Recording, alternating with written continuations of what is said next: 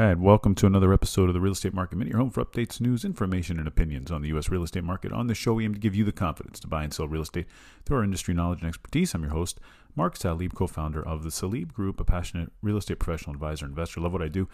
Email me with your questions and comments to mark at thesalibgroup.com. You can also DM me at the Salib Group.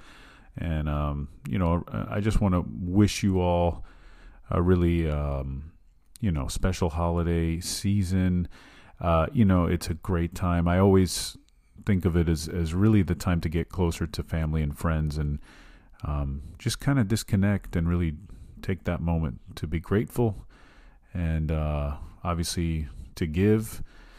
And um, wishing you all the best um, for this holiday season. Um, with that, I think it's probably appropriate to start looking at 2023 and the housing market forecast going forward.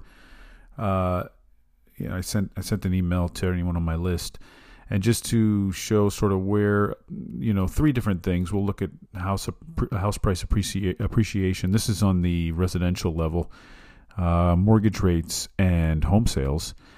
And you know, home price appreciation. It's interesting because I just looking at forecasts from different different entities, different experts, and it really varies quite a bit. I mean, from from a rise of 5.4 percent in in home price appreciation to a a decline of 5.1%. And that's for the entire year, taking into account where things may go with interest rates uh, and inflation. And just real quick, you know, re- brief it here. Realtor.com is probably the most optimistic, expecting home prices to rise 5.4% nationally. Uh, they do, of course, mention how, you know, regionally things are different, as I talk about all the time. Uh, and the most pessimistic, Zelman at, at 5.1%. The only other negative readings are from Freddie Mac and Fannie Mae. Uh, Freddie Mac at, at negative 0.2%, so just about almost flat, and Fannie Mae down 1.5% on uh, home price appreciation. Uh, the NAR and the MBA are almost just about even, just a little above, um, not even 1%. Um, so, I mean, it, it's interesting how much it varies. It almost, if you average it out, it's basically flat. Um, they do get into mortgage rates. Um, Greg McBride, he's the chief financial analyst at Bankrate, and he says mortgage rates will pull back meaningfully next year uh, if inflation pressures ease, which I think they will, and I think you will see. And I've talked about that historically when inflation uh, falls, so do rates. So that could really bring up some demand. Now the question is, when does that happen? It doesn't look like it's going to happen.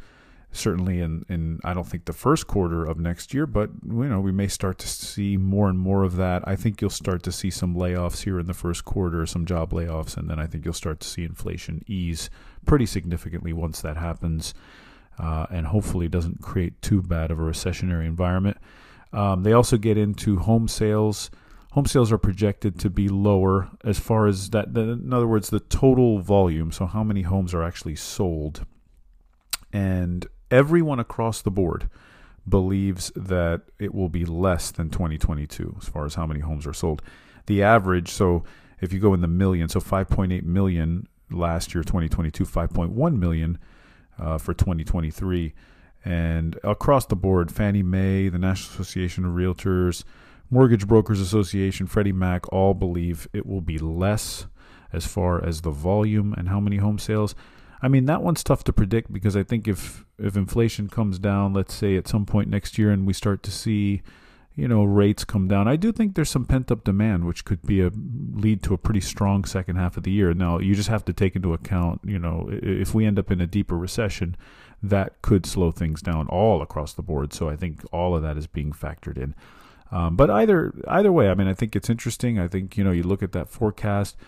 Um, certainly not as strong as 2022, but um, but but it won't be just like this period where nothing's going on either. So you know, it's good stuff.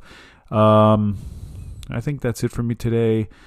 And, again, if I'm not listening to a podcast, I'm listening to an audiobook on Audible. You can go to audibletrial.com slash real estate market minute and you get a free book and you get a 30 day trial on us. Uh, great way to find and listen your next book. And always remember, any questions you have, or if you need advice about your situation, want to talk about whatever it is you want to talk about, Uh, you can email me uh, with your situation or your question or what you want to try to figure out. Mark at thesalibgroup.com. You can DM me at the Salib Group as well. And please leave a rating for the show, and you can subscribe to help others. That helps people find the show. It helps them be more informed and educated about the real estate market, just like you. See you on the next Real Estate Market Minute podcast.